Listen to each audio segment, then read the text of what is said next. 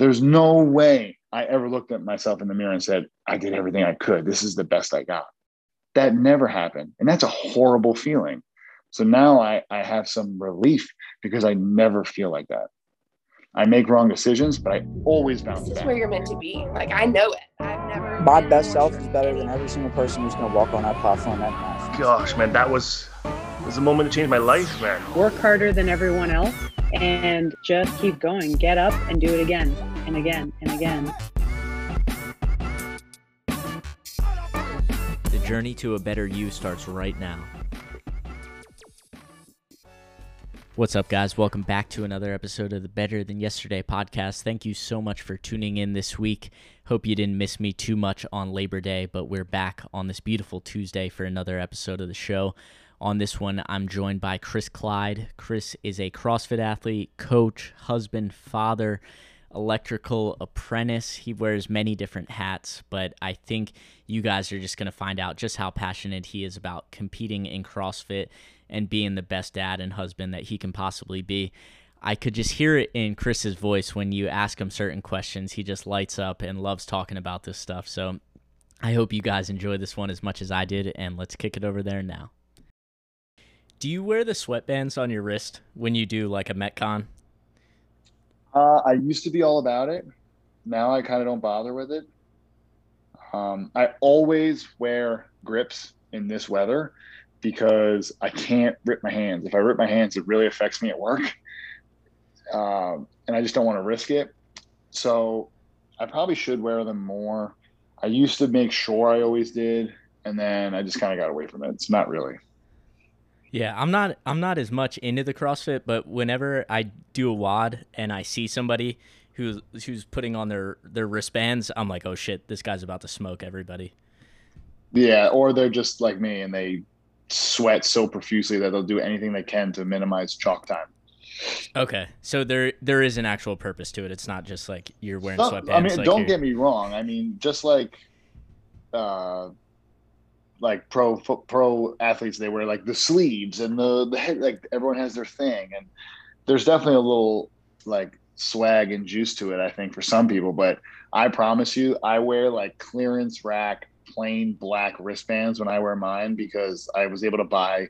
It was for a company that was going out of stock or out of uh, business, so I got like a pack of I don't know, like six or seven pairs for dirt cheap. I was like, this is my best case scenario instead of paying like fifteen dollars for Nike wristbands. And uh, yeah, some people do need it, but some people just like to coordinate and look cooler. So there's parts to it. Yeah. I used to tape my wrist when I played baseball and like I would tape like basically halfway up my forearm. I just used so much tape. I'm sure the athletic trainers are like, "What are you doing?" Yeah, I mean it's like football. You, you see, like Warren Sapp used to put pieces of tape on each individual knuckle on his hand, so he looked crazy. And then you see people in high school doing that, and you're like, "All right, buddy, like take it easy. This isn't, you know, this isn't the SEC, but yeah, whatever makes you feel better, I guess. You, you, if you're gonna do stuff like that, you better be, uh, you better have some salt to you, or you're gonna be in trouble." Yeah. I mean, that's half the battle is looking good though.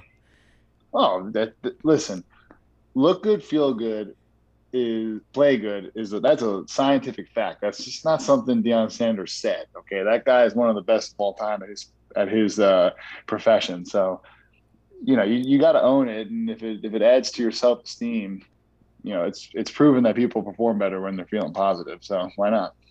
Yeah, I'll stand by that statement 100% too.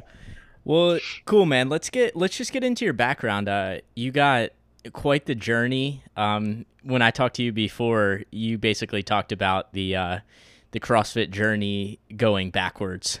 How you were at the top right away, and then now it's been a fight to get back there. But what was uh, sports like growing up, and how'd you get into this space? So sports growing up, pretty, I guess I, I consider typical, or what I think was the best case scenario. I grew up. My family was athletic. Uh, I have a huge Italian family. I grew up in New York, so we did every weekend was someone else's birthday, or we did a picnic. We still do this thing called Grandma's Picnic for uh, my great grandmother who passed away a long time ago. I, I never met her, but they did it as her birthday. Now, 55 years later, it's like the reunion that every cousin comes to every summer as like the family branches out and the family branches out no matter what. Uh, my mom's side coordinates this weekend so that we're all there. And it is literally, we go to a state park and we just play softball, soccer, ultimate frisbee, egg toss, sack race, like as stereotypical as you can imagine. Um, you know, pack three t-shirts and try not to fall asleep on the way home kind of thing. And uh, so I grew up playing every sport. I, I did martial arts. I did soccer when I was little, baseball, basketball, football all through high school. And then I always knew I wanted to always be competing and training. And I kind of found weight room and, and running and, and conditioning, strength and conditioning type stuff in high school when, when I wanted to be better at football. So really, I trained all year for football, but I also played basketball and baseball, uh, small school stuff in New York. I had a blast. Still my favorite memories. Uh, and then I was the 6'1", 250 pound offensive lineman who was, you know, decent, small school though, all county kind of type of like recognition. No, it, no attention from any kind of school, no matter the size. I didn't want to try and go to like a school that I definitely could have played for, like a D3, because there was no scholarship, so I couldn't afford the ones that I had a chance to actually play for. Um, so I was like, I'll just, you know, walk on somewhere and figure it out. And after a year in school in New York, kind of like figuring it out, getting my feet wet, and mostly just uh, drinking beer and, and bench pressing and box squatting for a year, I realized that I wanted to go to school at University of Delaware for uh, health and physical education. So I was like, all right, I'm going to walk on the football team there. Uh, I know they're legit. Uh, if I can crack the the roster by the time I'm a senior, that's a huge deal. So it's something to work towards. So I trained, uh, got in a little bit of shape, went down to UD, um, and my freshman fall semester, I was a transfer, so I didn't live in any of like the normal dorms. I didn't get the experience of like meeting all these new freshmen. I had people in my class, which was a small major, and they're still my friends to this day. But you know, new no real acclimation period for transfer students. And my buddy wanted to try out for the rugby team or join the rugby team. There was no tryouts. They took whoever signed up. They just had different tiers of teams and was like, yo, come play. We're gonna get we'll get shaved with a party. It's not a job. Like you get to hit people, you played football, you want to play football, it'll be good. Just to meet people and pass the time. So I did that and ended up never looking back because I loved it. It was the best sport I ever played in terms of all encompassing what I felt was important to me in terms of camaraderie, training, competition level, uh, stress level to the rest of my, you know, academic experience or whatever. Where trying to be a walk on at a very competitive D1 AA school, like they don't travel most of the time. And I was undersized. And it wasn't until I was about a year into rugby that I trimmed down to kind of the type of athlete I am now, which was 220 to 230 um, and able to run. And all of a sudden I figured out what actually training was for, you know, endurance and being well rounded because that's what rugby demands. And that's what kind of led me down the path to finding CrossFit because I was soft and I hated running in the winter because it was cold and not dependable in terms of inclement weather. So I found every excuse to do things inside. And a buddy of mine put me on to CrossFit.com. And he said, give this a shot. They row, they run, they lift, they do gymnastics. It's, you got to kind of be good at everything, which for anyone that doesn't know or doesn't have a, a huge idea about what rugby entails, it's football players with soccer endurance. So it's a little bit of everything. You have to be able to hit, you have to be able to run, you have to be able to, you know, make decisions on the fly, you have to be flexible, you have to be powerful, all these things where football is much more specialized. Um, the sport itself, but even the individual positions, you don't really do much outside of your position. You know, blockers block, receivers receive, and all that. So I started loving. You know, I was bigger guy always, 6'1, 220, 230. I love the rowing workouts. I love the bench press workouts. I loved uh, making a fool of myself and not trying not to get hurt doing Olympic weightlifting. But that's what really started it. Um, I was there also at UD with a minor in coaching science and strength and conditioning because my deal was I was going to be a health and phys ed teacher. I was going to coach every sport, and I was going to be all of my favorite teachers combined. Uh, I love that. and and that was that was the dream. And summer's off, you know, and then uh, I got I basically went down the rabbit hole of strength and conditioning because one of the portions of the minor was you had to do an internship to get credit to complete it. And then it really was just preparing you to take the CSCS test. And I got an internship with the UD football strength staff. They're really the whole strength staff, but the, the key team was football. And I did that for a semester and I loved it. Every second of it. I spent every waking moment I could with them. I trained with them, uh, the staff. Uh, I took my USAW a new head came in. He was all about weightlifting. So I was weightlifting every day, powerlifting every day, really, really getting deep into it. And I was like, you know what? If I could make a career out of this, I'd much rather do this. And they, when I expressed that interest to them, they said, well, we have a graduate assistant program. It's, there's an open spot. As long as you have the grades and get the GRE requisite, whatever, uh, we would offer it to you. And that's what I did and uh, I did an exercise science master's at UD, even deeper dive into all of it, thesis on it, all that jazz. Still lifting, still training, still playing rugby, and then I got hurt. I got really hurt. Uh, basically, my last year of my master's degree. So, 2011 fall, 2012 spring, I blew out my knee. I broke my nose. I like I had full ACL reconstruction. I had, a, and then I had a couple concussions, like back to back to back. Uh, one really bad one, like woke up on the sideline, didn't remember anything that happened, and then like one or two after that, basically undiagnosed. Besides m- me waking up with headaches, being like, "Oh shit, this is what okay. they talk about. Like this is not good." Yeah. So I was like, "All right, I'm done with rugby. Can't do it. I can't risk uh, in the immediate, I can't risk being a mush brain and not being able to defend a thesis at the end of the spring. And obviously, long term, I'm not going to be a pro rugby player. I'm not going to make any. I can't support a family doing this. So let's cut my losses. My parents were very relieved that I had to stop going to the hospital for this sport, and uh, I was done. I was first time in my life not doing anything athletic based, competitive based, team based. Uh, so I was 2012, I was 25, and I was, for lack of a better term, not to sound dramatic, but I was lost. I had no purpose. I was finishing my master's and trying not to get fat. Which, when you tear your ACL and you can't do anything active for the first time in your life outside of going to the gym for no reason that you can think of, it's not the most fun thing, obviously. Um, and a good friend of mine, my best friend in, uh, in the area for sure, um, Gio O'Keefe was the head coach at CrossFit Riverfront. And the smaller one, now it's like this huge mega space, but it, original one, smaller one, she was the head coach. She knew my background. I was in school with her the whole time. And she was the one that suggested I come in.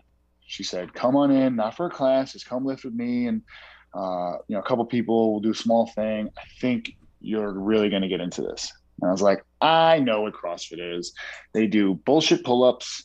They they they weightlift with light ass weight, so they look cooler than they are. I don't want anything to do with that. And she was like, Shut up. Just come in the gym. I'll even do. I'll even program workouts that you won't think are stupid. I was like, and you, you're a strength and conditioning coach at this time, right? I'm a I'm a I'm a graduate assistant, full time strength coach for the University of Delaware program. I am putting out applications in every school in the area, trying to become a full time coach as soon as I finish my master's. I am all in. You know, you're from. I was coaching everything from golf, swimming. Uh, my first job at Princeton, I was coaching squash. I was coaching the the rowing team. I was I, every school you go to as an assistant, you're working with the major sports like football, lacrosse, volleyball, basketball, all those.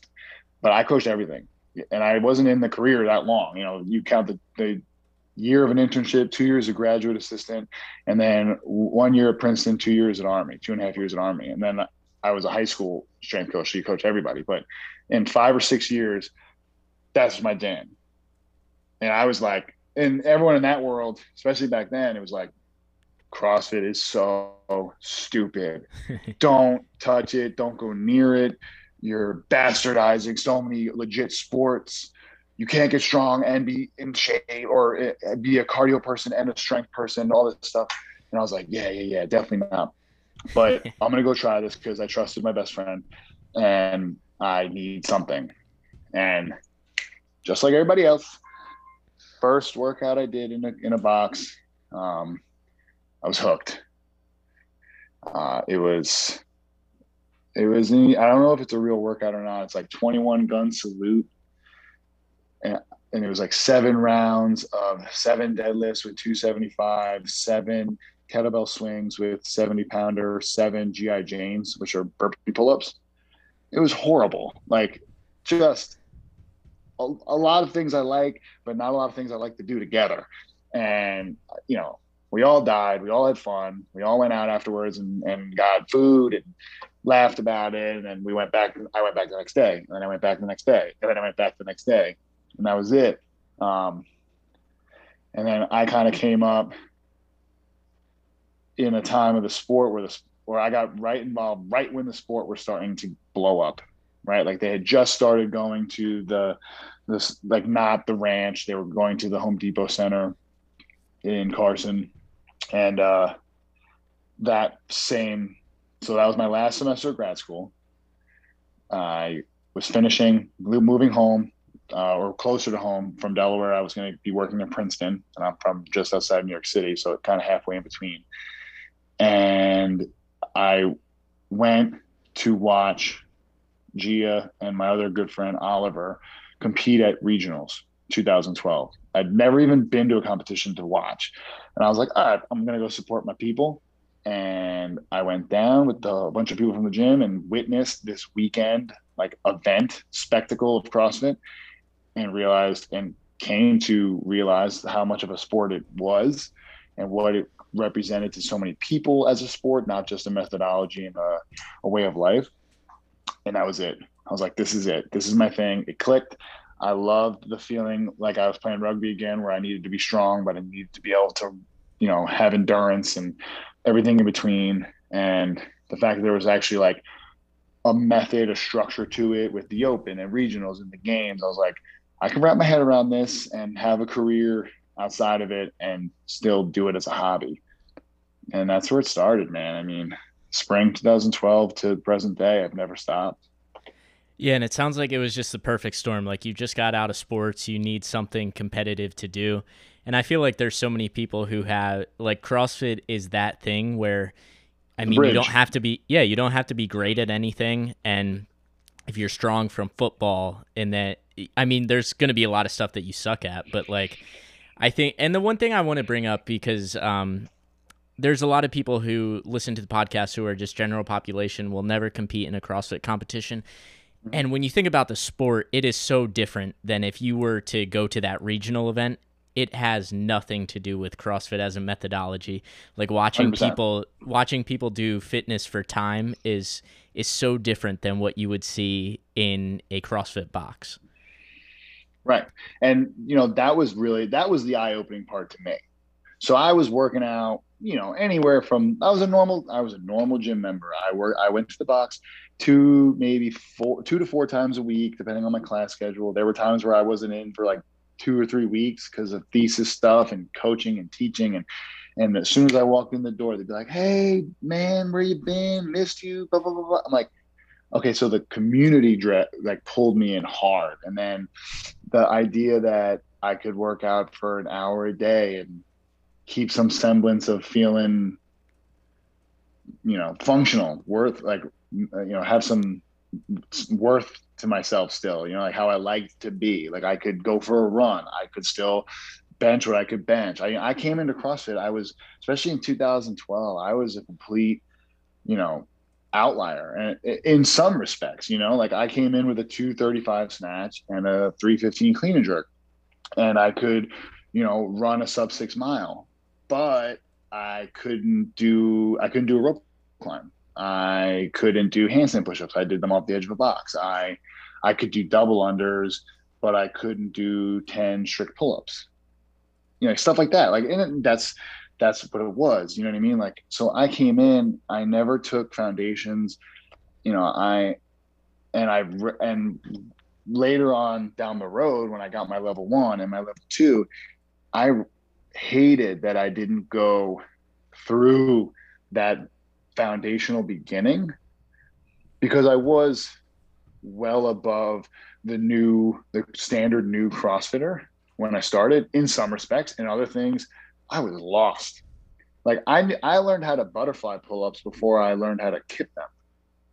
Because they, they were just like, oh, you're big, you're athletic. Like this is how you, this is the better way to do it. And I was like, I want I was Ricky Bobby. I just want to go fast. You know what I mean? Like that was it. Like a month into CrossFit, the open started and the first workout was okay, do seven minutes as many burpees as possible.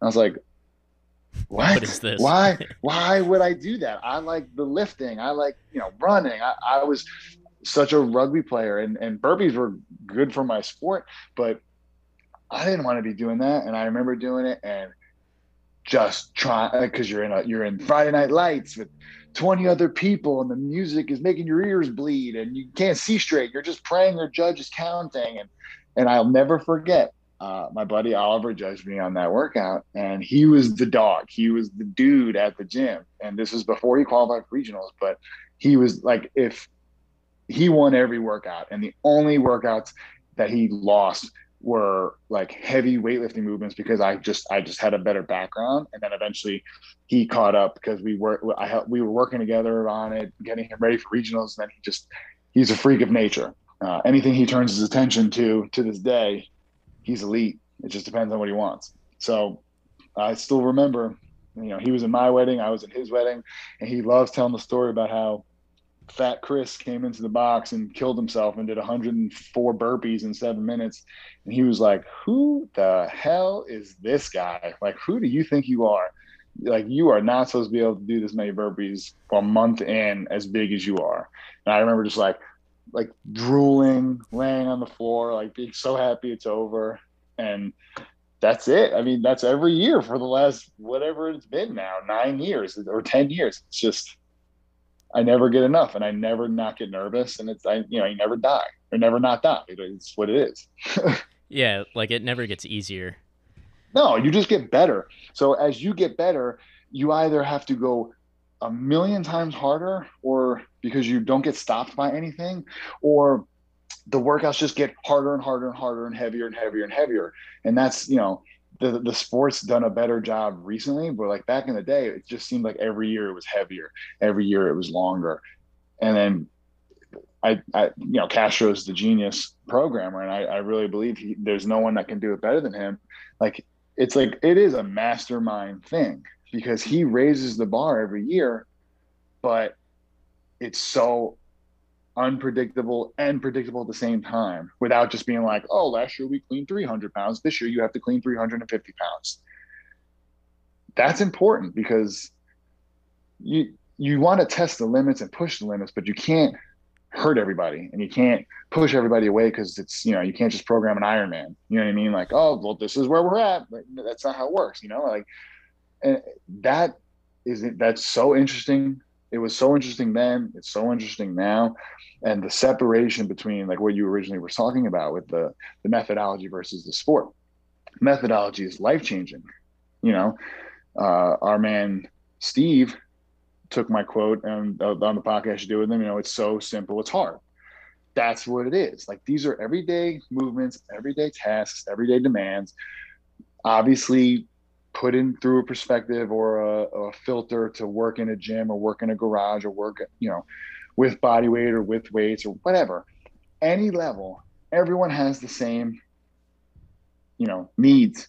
You know, like one of my favorite quotes is the the grandma and the NFL linebacker have the same basic movement pattern needs. It's just the, the NFL linebacker needs to squat you know 500 pounds where the grandma needs to be able to squat and get up in and out of her chair you know but it's still a squat you know like all those things are forever. It's a forever game. And some people are sickos and they want to make a sport of it. But that doesn't take i don't think that in that whole dilemma with the sport versus the methodology and supporting the affiliates and lessening the games and all that stuff that went down like i think they just feed each other. As long as you keep perspective like i don't want the one of the hardest things for me always has been like the perception of how i train it's not i'm not going to train like this forever to compete forever i compete with myself I will compete with myself forever. I will always want to be a better version of myself or be the best version of myself every day and optimize every day. And that's the journey I'm on right now. But I'm not, you know, my my best bud, Tim Paulson, you know, he's a five years in a row games athlete. He's not going to sacrifice his family time, his professional life that supports his family to just chase the games every year forever. It's not sustainable and it's it's not that's not the purpose of it let alone the fact that the bar gets raised so high that you have to be a full-time athlete to some extent to you know make money at this. So and even the people that do that most of them don't make money at it. So it's just it's such a balancing act that like i love the crossfit methodology. I believe in it. I use it as my sport because i like the person i am when i'm trying to be the best crossfitter i can be. Um, you know, if I never found it or if it never existed, I have no idea what that would have looked like. It might have been triathlons, it might have been weightlifting, but luckily for me, this clicks on all cylinders for me, and it just stacks that from there. I think it's so important what you said. Like they feed each other because, I mean, that's how I was. I saw a bunch of jack dudes on ESPN climbing ropes and throwing shit around and then you get into a CrossFit gym and you meet the most amazing people and you know you do a work you do a workout that absolutely sucks and you're like yes I'm going to wake up at 5:30 a.m. to come back here tomorrow of course I am and it's like could you would yeah like and telling a normal person that who's never who's never walked into a gym or done anything you know really hard in their life like you would see a workout like Murph or something and like I'll never be able to do that.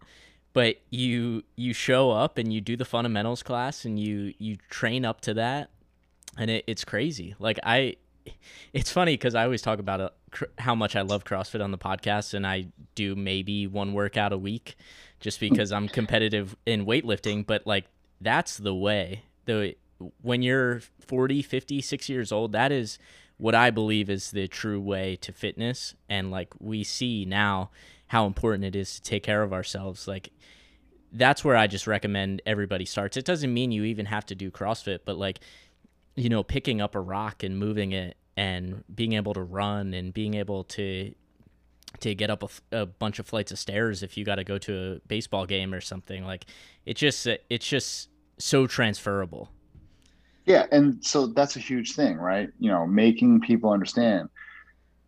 I'm not. I came from strength and conditioning. I thought CrossFit was the biggest circus show ever. No respect at all. And obviously, it's completely changed in you know the nine or ten years that I've been deeply, deeply involved on both sides. Excuse me, but you know that battle. It's such an all-encompassing conversation right? Like I, my brother and I were, were both coaches full time at the same time for a little bit. And my dad, you know, he had kind of fallen on some hard times. He, he survived cancer, but he felt terrible, no energy, just not his old self. This was the guy that, you know, do it yourself, everything, all the yard work, all the housing renovations. Like he was just, you know, the dad, you know, and he felt terrible. And I was like, you know, my brother and I said to him all the time, just go to a CrossFit gym. You know, and I lived in Jersey, and then I lived in Virginia, and then I, I lived in uh, now I live in Delaware, and even when I was in New York, I coached in Manhattan. I competed and coached in Queens, like so it wasn't exactly local for him, but there was a box in my town and the owner I went to high school with, and good friend. And I was like, listen, I'm I'm dying to get my dad in. I want to give him, you know, I want to pay for his foundations in his first three months, and I guarantee he will be hooked. I know him. He, I am from him. He's going to be hooked just like I am. And they were like, program for two of our athletes. They want to be uh, competitive CrossFitters, and we'll we'll we'll call it an even trade. I was like, done, no problem. I'll do that all day. And you know, I don't even, you know, I can't even remember how long ago that was. Let's just say that was 2015 or 16, and he's been doing CrossFit on and off since then. You know, this is a guy like I can't do that. I can't do what you guys do, and it's that conversation. You're not gonna do you don't have to do what I do. I'm training to be, I mean, for all intents and purposes, I'm training to be like a pro level CrossFitter. I just want you to feel better, you know, mentally, physically, you know, have some structure, start building some discipline back into like your your physical, you know, uh, care for yourself. And he's like, I don't know. I had knee surgery in high school. I blew out my Achilles and when I was 30 uh, and he's like in jeans and a you know like dad outfit doing yard work. I was like, do a squat. he's like, what do you mean? Like, just do a squat. Put your arms out in front of you, keep your weight in your heels, and do a squat. And it's like knees over toes, chest perfectly up, ass to grass, beautiful squat, complete control. And I was like, half people that come in across you can't do that. And I was like, can you do five push-ups? He was like, I can do 10 push-ups. Like, do 10 push-ups. And it was with my dad getting on the floor and doing 10 push-ups, chest to deck, no break in his midline, no heavy breathing, just banging push-ups out in the living room. My brother and I are like lounging on the couch, just laughing. Like the other half of the people in CrossFit can't do that. I was like, he's like, get out of here. I was like, Dad, this is the training for quality of life forever. The the number one goal of the whole thing is to give you control of your life physically forever. Keep you out of the nursing home. Keep you living independently. Keep you playing with your grandkids. What keep you playing your rec league sports. Whatever. This is it. I was like you'll never do a competition if you don't want to. If you want to that's another conversation but and he did it and he's like holy shit i love it. And like you know i got to judge him on open workouts and feel horrible no repping my dad but you know like it's just it's just part of it. The, you know the the perception thing is improved but now it's it's the whole thing with like the it's on espn i can't do that. And all i tell people is come with me to a class I will do the class with you. I will do whatever you do. It's not going to be dictated by me or how I train or anything I do. We will go to a class, the coach will coach, we will participate. And if you still have doubts after a class or two, we'll find something else. Because number one thing, and this is like that umbrella idea that we were talking like I was I was like talking about a little bit, everyone needs to do something. Like we all brush our teeth we all take showers most of the time regularly. We all, whatever. That taking care of yourself physically has to be a requirement now uh, because life is so easy people or you have the choice to have it as easy as you want to easier than ever in the history of the world that the average person is completely or almost completely useless physically whether they can't defend themselves or you know if they fall off a cliff catch themselves and, and climb back up whatever. You know like the basic functional patterns are so limited by how much we sit and how much we don't do upper body strengthening and how much we don't stretch and how much we are you know can't walk up two flights of stairs without getting out of breath. And you know that's scary stuff. You know like i could never compete again but I, I would rather live to 100 and never have a joint replacement and be like yeah, and I'm not in a home. That's that's it. That's what matters the most. And no one wants to hear that. Everyone wants to, you know, burn baby burn and throw up and not be able to walk and all this stuff that gets glorified. And then you realize after one injury, two injury, three injuries, that that's not it. like that is not it, dude. And some people learn and, and adapt and overcome or pivot and find something they like, whether it be weightlifting or triathlons or, you know, orange theory or it doesn't matter. It's what keeps you functional and what keeps you in a better mindset in your head. Like you need to like yourself, you need to like what you're doing. Then otherwise, what the hell are you doing? You're already living in hell. It can't get worse. It just sucks. Yeah. Drives me it drives me crazy when I see people that just don't do anything and they're miserable and they don't know where to start. It's like you need to just move. You need to do something. And then that will, if you buy into whatever you choose, you're probably going to want to eat better so you feel better doing it. You're probably going to want to sleep better so that you can do more of it or recover better from it or whatever.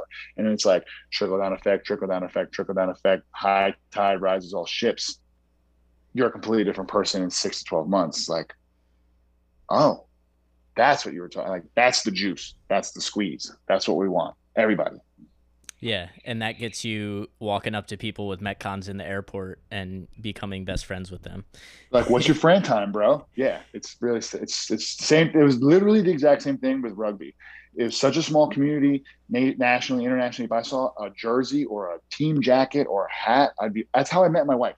That's how I met my wife. She, I worked at the YMCA in Newark, Delaware. I was wearing the collared YMCA shirt with the fanny pack, with the with the CPR mask in it, with my khaki shorts, and I was wiping uh, equipment down and spotting people and putting all the weights away.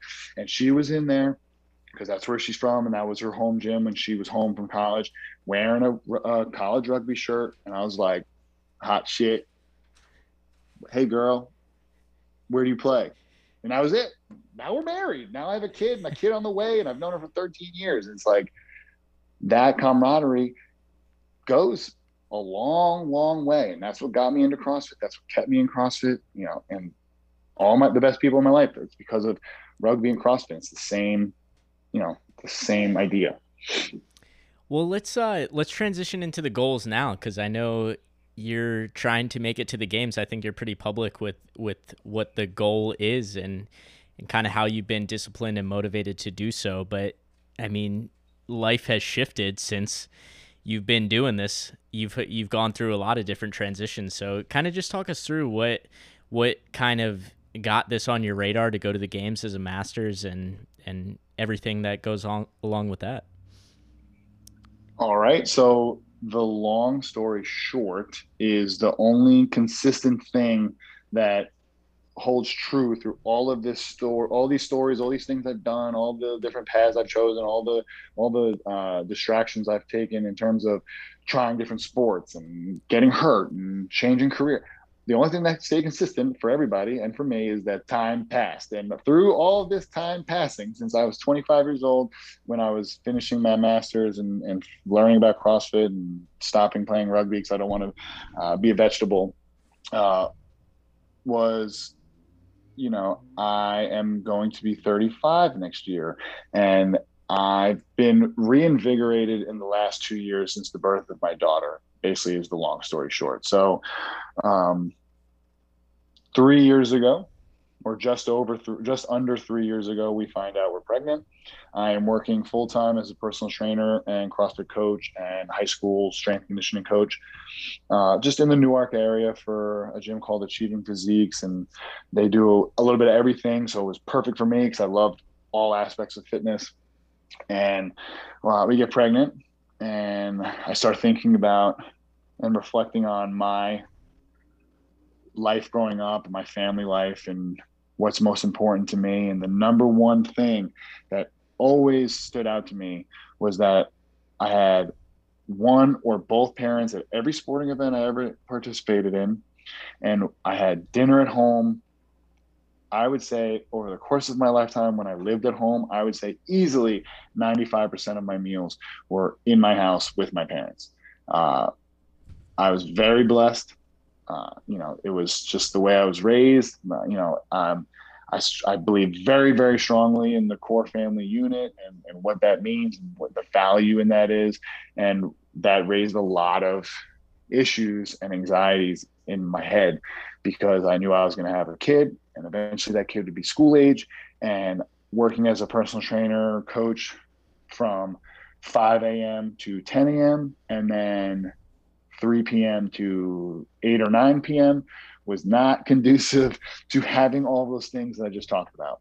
And that was always a little bit of a, of a stressor knowing that I gave up the, like I said, the dream of being a teacher with the schedule and the coaching and and uh, affecting kids and and and being that positive role model and all those great things that that entails. To do all of that just basically with a completely opposite schedule and never a day off as a strength coach uh, from every level from, you know. I've worked with kids as young as eight and nine, and I've worked with pro athletes, and you know, it's cool. The impact is is the best part and all of that, but I hated the schedule uh, for this reason. And when we got pregnant, it was like, okay, now it's real. What are we going to do about this? And I played with everything from I'll be a stay at home dad. Uh, I'll Sol- be an Uber driver. it, they're all solid options. There's nothing wrong with any of them, but I want to. I also b- believe strongly in uh, any way that I could contribute was obviously going to be a positive. Contributing as much as possible was obviously the best option. So I didn't really know what to do. I was going to be an Uber driver so I can at least control my schedule. I was going to, you know, go try and really go with a remote route and and coaching and stuff like that. And I just didn't know. And my genius, all-knowing wife was the one that suggested pursuing a trade so she had been to a couple of events with uh, contractors associations and some of the unions in the area for different trades. And she said she, she basically was like, if you, they said, they told me, this is her talking, they told me if you can show up every day, have a driver's license, pass a drug test, and you're willing to work hard and learn, they'll you're the most useful person. They'll take you and, and you'll they'll take care of you and you'll do everything you need to do. And I was like, okay, go on. I can hit all those prerequisites right off the bat, no doubt. Um, so we started weighing the options and I got into the, you know, International Brotherhood of Electrical Workers in Delaware. So the IBEW 313. Now I'm an apprentice. And what that has allowed me to do is work a stable schedule from 7 to 3.30 every day and i'm home um, i get to i'm home for dinner i get to pick up my daughter every afternoon i'm home for every bath night uh, you know now she's a week and a half away from turning two and tonight she sat at the kitchen island that i'm sitting at right now and uh, let me help her cut her dinner and we sang a couple songs, little Hickory Dickory Dock, little al- you know alphabet, little wheels on the bus. You know, she's a trip, but she's the one that changed everything. And um, you know, I basically went from coaching full time to being a student again, night school, um, the whole jazz for an apprenticeship. I'm just about to start my third year. Literally, completely coincides with my daughter's life. They called me two days after she was born and told me I was accepted. And everything changed. I was like, all right, that's it. I'm just going to work out. So I'm, I'm never out of shape. But the overlying, you need to compete, you need to be a elite level, was gone. I needed to be home. I needed to be the best apprentice I could be, pass my pass my classes, work hard, all those things and I needed to be a good husband and and support my wife that you know through the pregnancy process and then obviously everything after that too. Um, and it kind of worked out because the year before or the year we that she got pregnant, that was the year that CrossFit was in turmoil and the sport was all over the place. And I was like, okay, this is great. You know, I'll, I'll do a couple triathlons. You know, nothing crazy.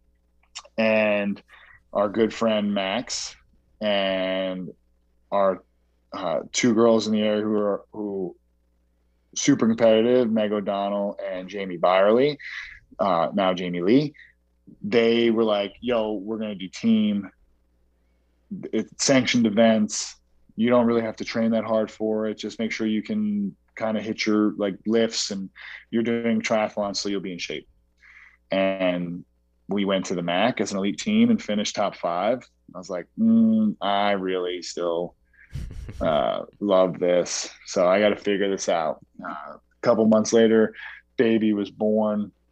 I did the open through the newborn phase, which was a nightmare. Uh, nothing out of the ordinary, just no sleep and and no excuses, no complaints, just get it done. And I just realized that I still this is my thing. Like this is what I want to do. This makes me the best version of or this makes me chase the best version of myself. This gets me out of the out of bed before work to work out.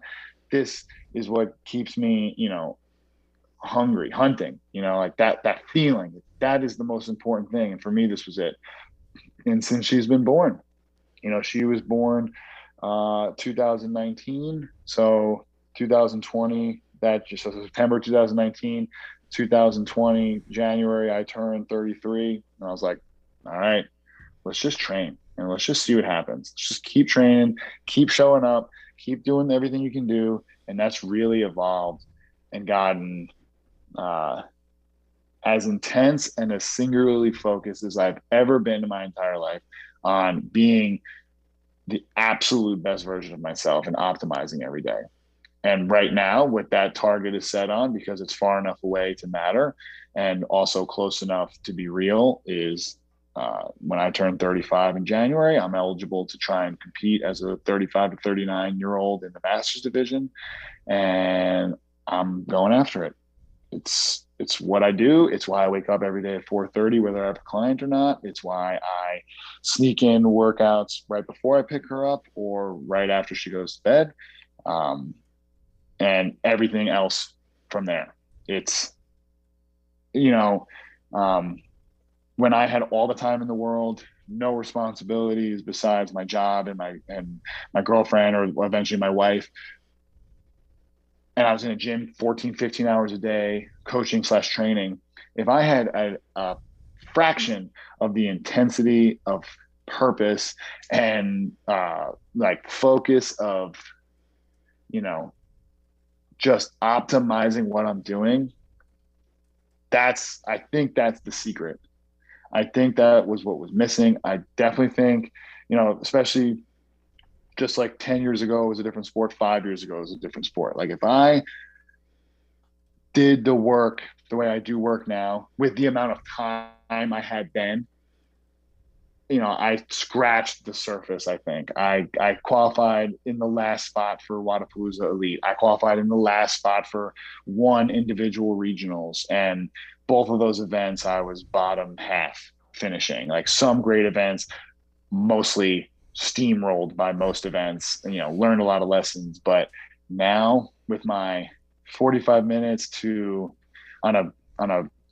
on a thin day or 20 minutes on a thin day to you know i literally do nothing but family fitness and work two hours in a day of training not very common but when those happen it's it's fun to see my whoop score, I guess is a way of putting it. Um, man, like I'm just, I feel it. I feel the, I feel the, the momentum of it, the daily habits of it. And it's, it's, it's why I do it. Like this feeling right now is why I do any of this stuff because it's so much more important than any name banner or any medal or whatever. It's the purpose and the, and the, the focus and the fire i feel like my hair is on fire every day because of it that's the that's it that's the spice that's the secret ingredient. And you know it's the only thing that i have found that consistently no matter what the goal is whether it's just to keep showing up and not be fat or it's to try and go to the crossfit games it's always there.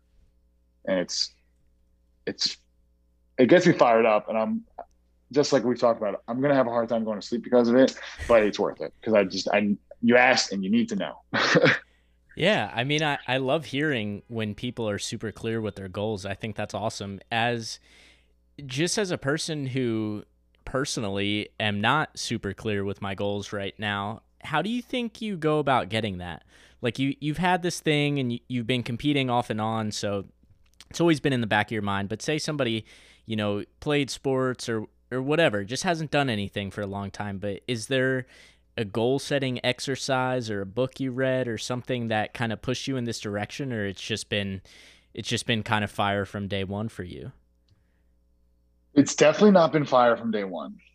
You know, full disclosure, I am the laziest, you know, like biggest junk food, fast food eating person possible. The difference between what I used to be in high school and college and what I am now is I am not bullshitting myself anymore, is the way I, explain it to people that don't get offended by crude language. Um, I stopped lying.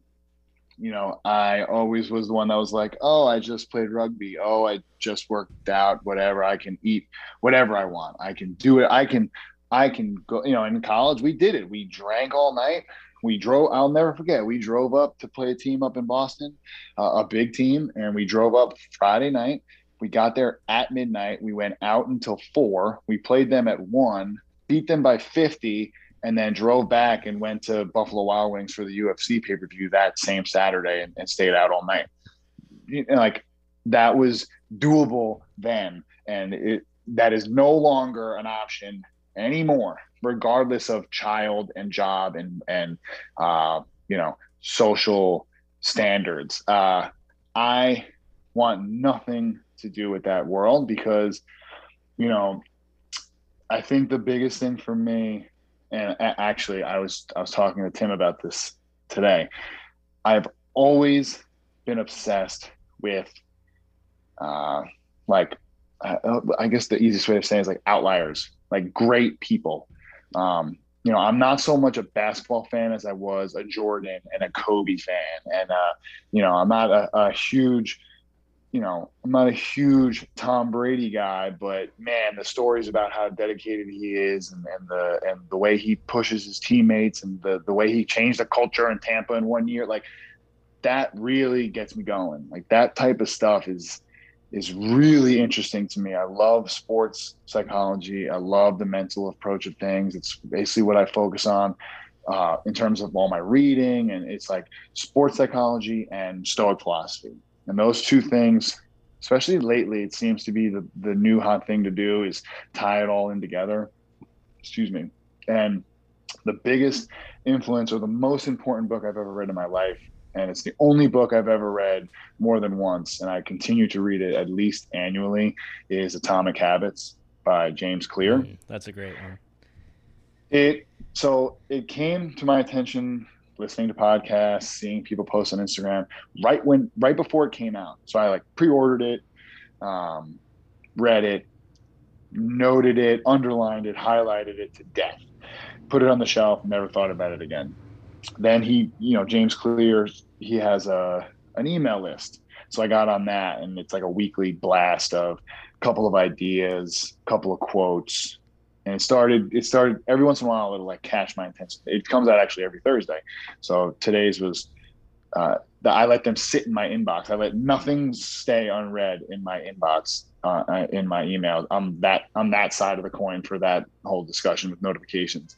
And his newsletter along with a daily stoic one is one that i typically will either leave unread so i keep coming back to it or I'll just leave it at the top of my inbox so that it sits there and it's a reminder. So at least I see the subject line and I'll know like almost like a cue. And that book, if you want to figure out how to get your, you know, your stuff together and at least put some structure to anything you care about, that book is the end all be all. Um, you know, I have a pretty clear like top five, top 10 list of books that you know I've bought for people, I send to people all the time, or I I come back to and and at least reference to people a lot. But that is the only book that I. It's just every page of it. I'm like, man, I wish I could rip this out and keep it in my pocket so I could reference it because the way that it it outlines and puts actual quantifiable uh, methods to creating the daily habits to achieve excellence in anything you pursue is is basically what I all I focus on now. Um, you know, I always have been obsessed with these, these, the greatness. You know what I mean? Like I read a lot of autobiographies because I want to know the the nuggets. I want to know what this person, how much did that person sleep? Like, how did they balance having so many responsibilities? How did they find the time to do? And and that's it. And it's like I read that section of the book, and I'm like, all right, I'm done. I don't. I, that's that's just that's what I came here for, and I've done that so many times. Uh, and every time Amazon drops off a book, I have to hide it from my wife at this point because I I'm I just keep buying them, and it's it's a problem. But I do get something out of it eventually. Um, I think I have more read books in my house than unread books, so that's a good start. But it, it fluctuates for sure.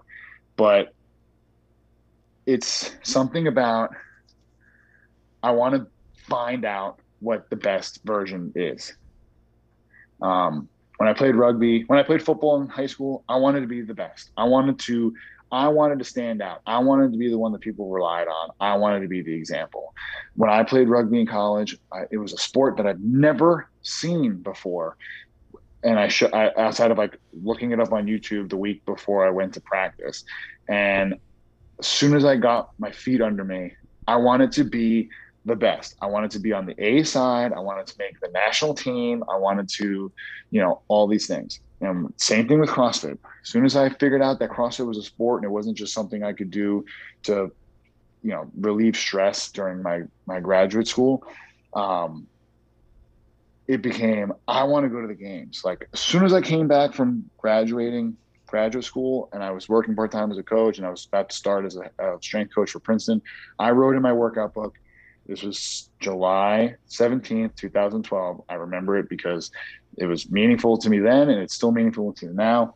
July 17th, 2012, I wrote regionals 2013 on the top of the book, on the top of the, you know, I had like the marble composition book that I wrote all my workouts in. And I wrote it on top of that page. And, I, and I'm pretty sure I wrote it on top of like every page for a month just to keep reminding myself. And, you know, that's it. Like that was the avalanche. That's the spark. So that's where it starts for me. That's where it is now. So when I realized after the baby, after doing, you know, a half Ironman and then, and I was, for my purposes, successful. I finished. I was a little beat to hell after and realized like if this is something I'm going to do, I have to completely change my body type for this to because I want to be competitive. I don't want to just be a participant. I want to be a, an age group guy or a you know in the the Clydesdale division. I want to win. Like when I accepted CrossFit as my competitive fate, that's when it clicked. That was it. There's no other choice. And you know, I when I'm when someone asks me, you know, what like why? Why do you do this? Why do you wake up every day? Why do you pull double days a lot when first of all, that's a year away. That's eight months away. You know, and then I pull up on my phone that actually it's, you know, 174 days away because I'm tracking it and I'm making sure that every single day I get the most juice out of that squeeze. I'm getting I'm optimizing every day.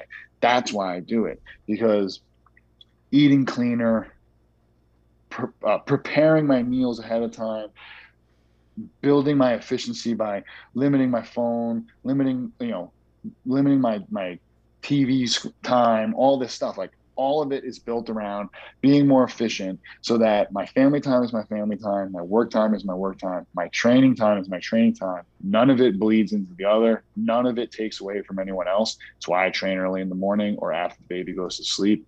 Because um, that's commonly when my wife trains too. So then it, that's like two birds with one stone. I get my time with my best friend, and we're both working to being better uh, for whatever reason we have. And all of those things make me better at all of those things. Right. So I don't have the time anymore like I used to, but I have a thousand times more intensity in optimizing the time I do have. So because of those things, all the choices are gone. And this is the first time in my life that I can honestly say, like, I have no confusion about any choice that I make. That's not to say that I don't make the wrong choice sometimes, or I, you know, give less f's about it and I just do whatever I want. But those are that's what I'm wrestling with. You know, it's okay. What am I snacking on? okay, am I going to bed before nine or am I surfing the internet for the 10,000th time today for no reason and I'm going to bed at 9 10 which is going to hurt a lot more at 4:30 in the morning when I got to wake up and heavy back squat and and run 5 miles before going to work all day. Like I don't always make the right decision but the choices are very very clear to me for the first time ever um, all around. And that's why that's why I'm doing this. It just so happens that I'm I'm I'm aging up into a group where I I feel like I can go for it. I I'm not prepared to sacrifice anything I have right now, family wise or um, professionally with my apprenticeship, because those are the priorities. So for me to be like, oh yeah, I want to try and make the games as an individual. Yeah, I can say that, and I will be the fittest version of myself, no doubt. But the fact that I can extend the season and try and make the games in that age group and get that experience and be able to to go, you know, bang heads with other like-minded people and, and really go after it, that's more enticing. That's a prettier mountaintop. You know, that's a that's a you know, that's an easier carrot to chase than something where it's like, um, I don't have the time, and I I'm not going to switch my priorities because there's no negotiating, there's no more wiggle room, and there's going to be a lot less wiggle room in December when you know baby number two shows up, and I'm I'm trying to backload as much fitness and challenging moments of of discipline now, so that when these moments arise under real circumstances that need to be dealt with, I'll be ready for it. Because when I'm extra tired, when I'm extra busy, when I don't want to mm-hmm. train at nine o'clock at night, when I don't want to wake up at three forty-five or four, what I think about when I have a newborn in the house with a two and a half year old, with a wife who works full time, and an apprenticeship that I have to juggle. There's going to be undoubtedly times where I want nothing to do with training for a goal or breathing heavily or putting a heavy barbell on my back and this is going to keep me, at the very least, maintaining the strength I build now and making sure that every single day I have a chance to move the needle, optimize, and get a little bit better because the challenging parts will pass.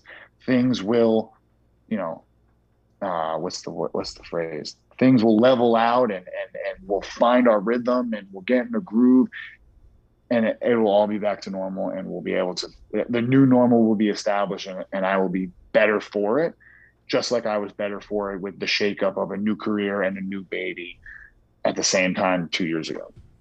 Yeah 100% what i was thinking when you were talking um, i read this book called the art of impossible by steven kotler and he was talking about flow in that book and basically exactly what you said. If you wanted to set the goal of going to the games as an individual it's just too far out of reach. So yeah, you could one you could sacrifice everything in your life, be a shitty dad, be a shitty husband, and maybe make it to the games.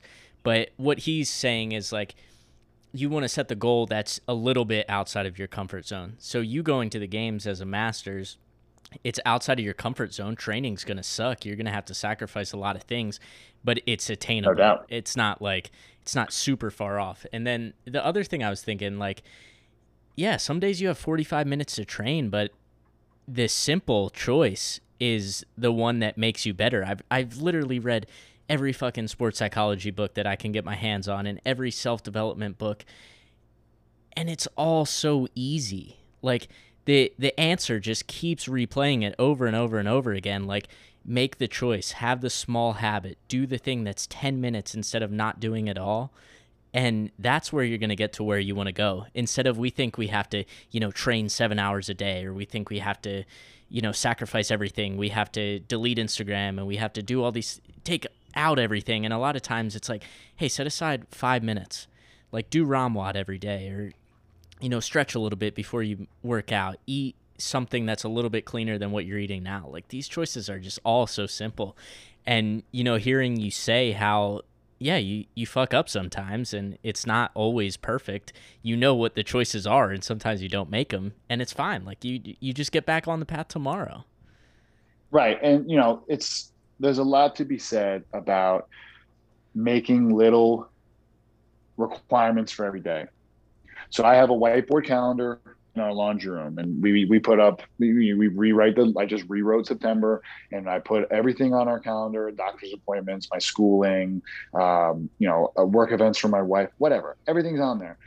Every single day for the last year and a half, I can I pretty accurately say my only requirement is do something that makes me better physically. Doesn't have to be any certain thing. As long as I do something that physically makes me better than I was when I woke up, I put a red check mark. And there hasn't been a month, I haven't missed a day of getting a red check mark since uh, I'm pretty sure it was 2020. It was June 2020 because uh, it was like it was my brother's birthday. It was the middle of COVID, um, and uh, it was it was like complicated with travel and, and see him and and all this. I, I, just remember that that's the last time I missed, and I I never let myself go a day without doing something. And there's been a number of days where that is due around one, or that is, uh, you know, make sure I I get a, a light sweat in by, you know, I I put a, a ruck pack on and I push my baby around the block in a stroller, like something to like. I remember I uh, tweaked my knee last summer working and I, I had to get my meniscus scoped. And uh, the time leading up to that, it was like a month that I, I had to wait to schedule my uh, procedure.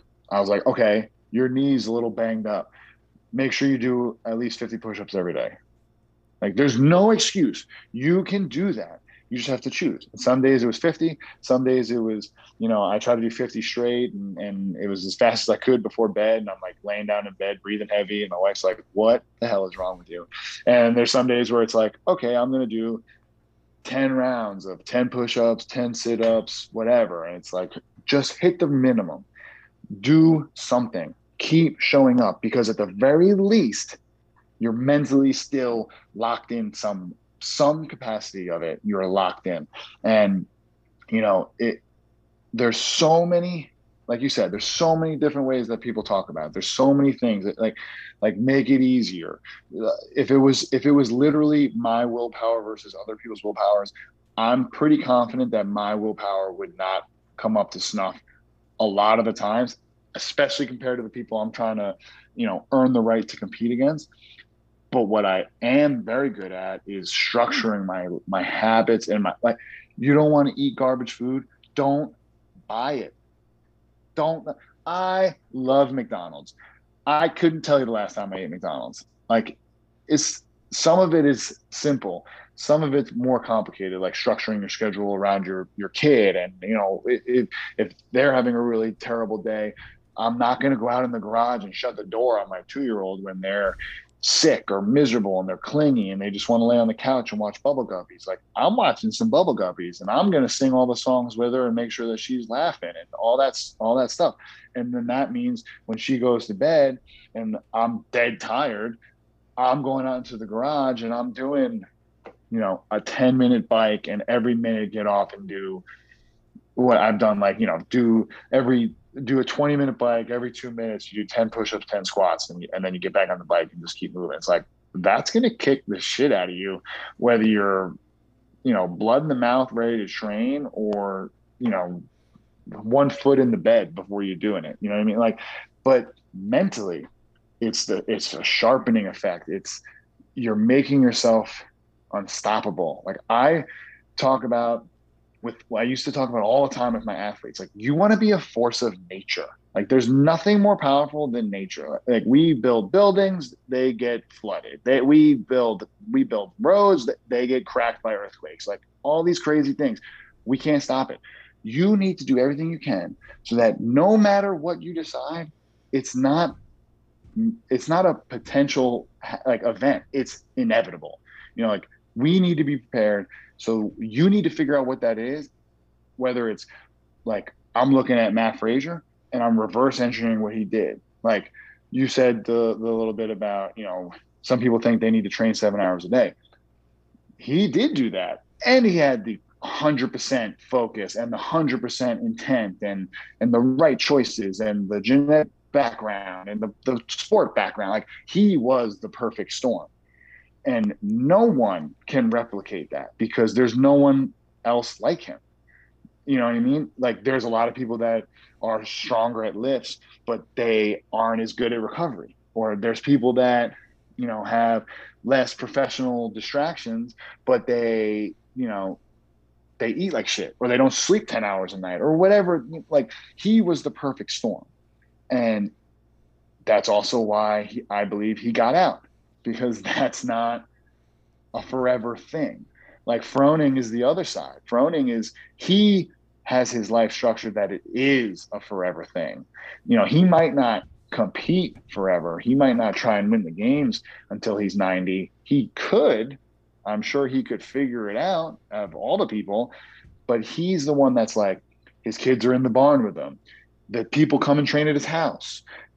That like everything is based around it, everything. And he's the he's the one. He's the he's the original ambassador. He's the reason people wanted to make money doing this. He's the reason that people figured out like like he's credited with creating the EMOM structure of workouts. Like, of course he was winning all those events. Like he was doing stuff that people are still trying to figure out now. It's like it's so simple. It's hard, and it's really hard. The the the you know the more and more and more you shrink that magnifying glass down to like what that really is supposed to look like.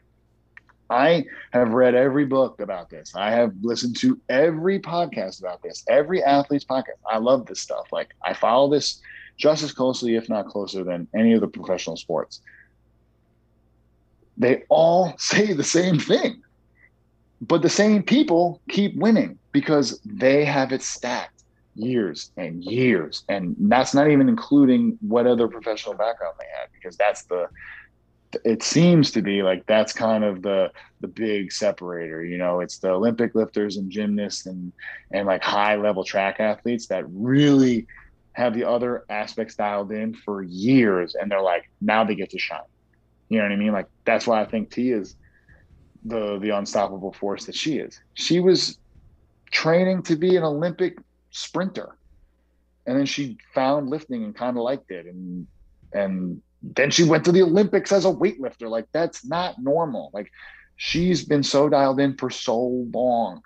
All aspects funnel to this purpose. It's like the, you don't have you don't have a shot at anything you do if you're not feeding, you know, like you're not feeding that purpose from all angles, you're only scratching the surface. It's like if you walk 10 miles into the woods, it's going to take 10 miles to walk out, you know, and, and if you want to, if you want to get to that point, you got to go, you, you have to do all of it. it. It's not as easy as like, oh, you know, like no one watches the NFL and it's like, I want to play pro football. And they start going, they go start throwing running routes in the backyard. Like it's forever. Like they all started playing like, you know, there's the outliers, but they all started playing when they were five and they did nothing else once they got to a certain age. And it's like then it's the the physical freaks shine and the ones that are mentally above the rest. Right. Like as a strength coach, I can't tell you how many you know, looks like Tarzan, plays like Jane stories you hear. Like that was the that was always the thing. Like like freak of nature athlete can do anything you ask them to do with a barbell, what softer than a pillow when it came to hitting somebody or being challenged by someone who's a little bit better than them or, or just threatening them or whatever or it's a high stress situation or scouts are there or what or like life circumstances aren't ideal it's like the killers are killers not because they have 28 hours in a day. Everyone's got 24. Everyone's got seven days a week. Everyone's got 168 hours a week. Where are you at? What are you doing to spend time towards what you want? It's math. And the people that don't accept that usually don't do anything, or they don't do nearly as much or as far as they should have done or could have done they'd rather just tell the story or talk the talk, but they never fully walk the walk. And I did it for a long time. And now that I have the singular focus and the intent in my like what I'm going for, why this isn't like my, my all defining thing. If I don't make the game, I'm still going to be a great dad. I'm still going to be a great husband. I'm still going to be working my butt off as an apprentice, and I'm going to be in great shape because I'm doing everything I can to maximize everything I can because I'm not doing that much. But the things I'm doing, I'm giving everything I possibly have in the moments I can. Everything past that, it's just icing on the cake. I can't have any regrets. Whereas in the past, it was very easy for me to be like, oh, I finished 33rd or whatever it was at Wodapalooza. What could I have done? There's no way I ever looked at myself in the mirror and said, I did everything I could. This is the best I got. That never happened. And that's a horrible feeling. So now I, I have some relief because I never feel like that. I make wrong decisions, but I always bounce back. I make a lot of hard decisions too. And I feel good about that. And that stacks up. It doesn't mean I get to take a day off. It means when I keep showing up, I'm doing things I've never done before, training half as much. And I try and get my friends and, and my clients that I still work with and the people that'll listen. It's like, you need to find that reason. There's nothing else. The most important conversation you have is with yourself. It doesn't matter how popular you are, doesn't matter how successful you are. If you don't love yourself and believe in yourself or, or believe in what you're doing for yourself, it's never going to last or satisfy you. And that is that's the scariest thing because now that I don't have as much time as I used to, my biggest fear is wasting it. So good, dude. I think we'll uh, we'll call it here. It's nine o'clock. I don't think either of us are going to be able to sleep tonight, but uh, this was awesome. Where can people find you?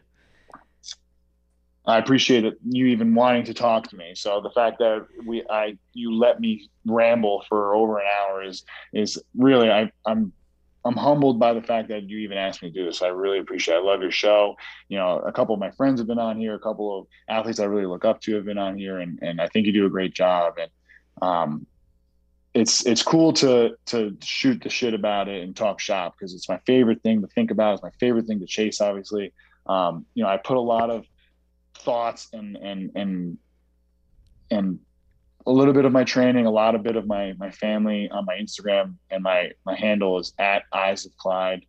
Um, no weird spellings, and that's that's really where I, I do my my damage. Um, I, if I didn't have my whole family living in New York, I probably wouldn't have a social media. So I try and break up the monotony of uh, making fun of my daughter or myself with a little bit of lifting and, and sometimes some heavy breathing. So that's where I, I, I try and share a little bit of my mindset stuff. That's anytime I'm communicating anything through those posts and you read those captions, just understand I'm not attacking anybody. That's usually what I'm saying to myself to either get out of bed or to finish the last round or make sure I'm showing. Like that's what I'm thinking to myself at work when I'm in a trench digging underground lines and I'm like, yeah, I definitely uh, don't want to go do this workout after he after this because my garage is definitely not any uh, cooler than outside. But it's it's fun to share and it's fun to get get as much uh, from other people as I can hopefully give to them. So definitely Instagram,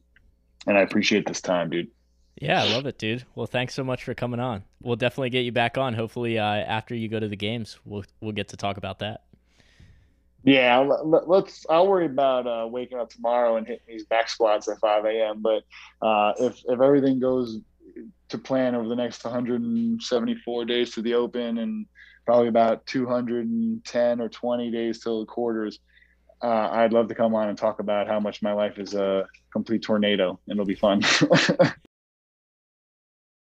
If you guys enjoyed this episode of the podcast, just be sure to share it out on your Instagram story and tag both of us. I'm at Better Than Yesterday Pod, and Chris is at Eyes of Clyde. So both of those will be linked up in the show notes.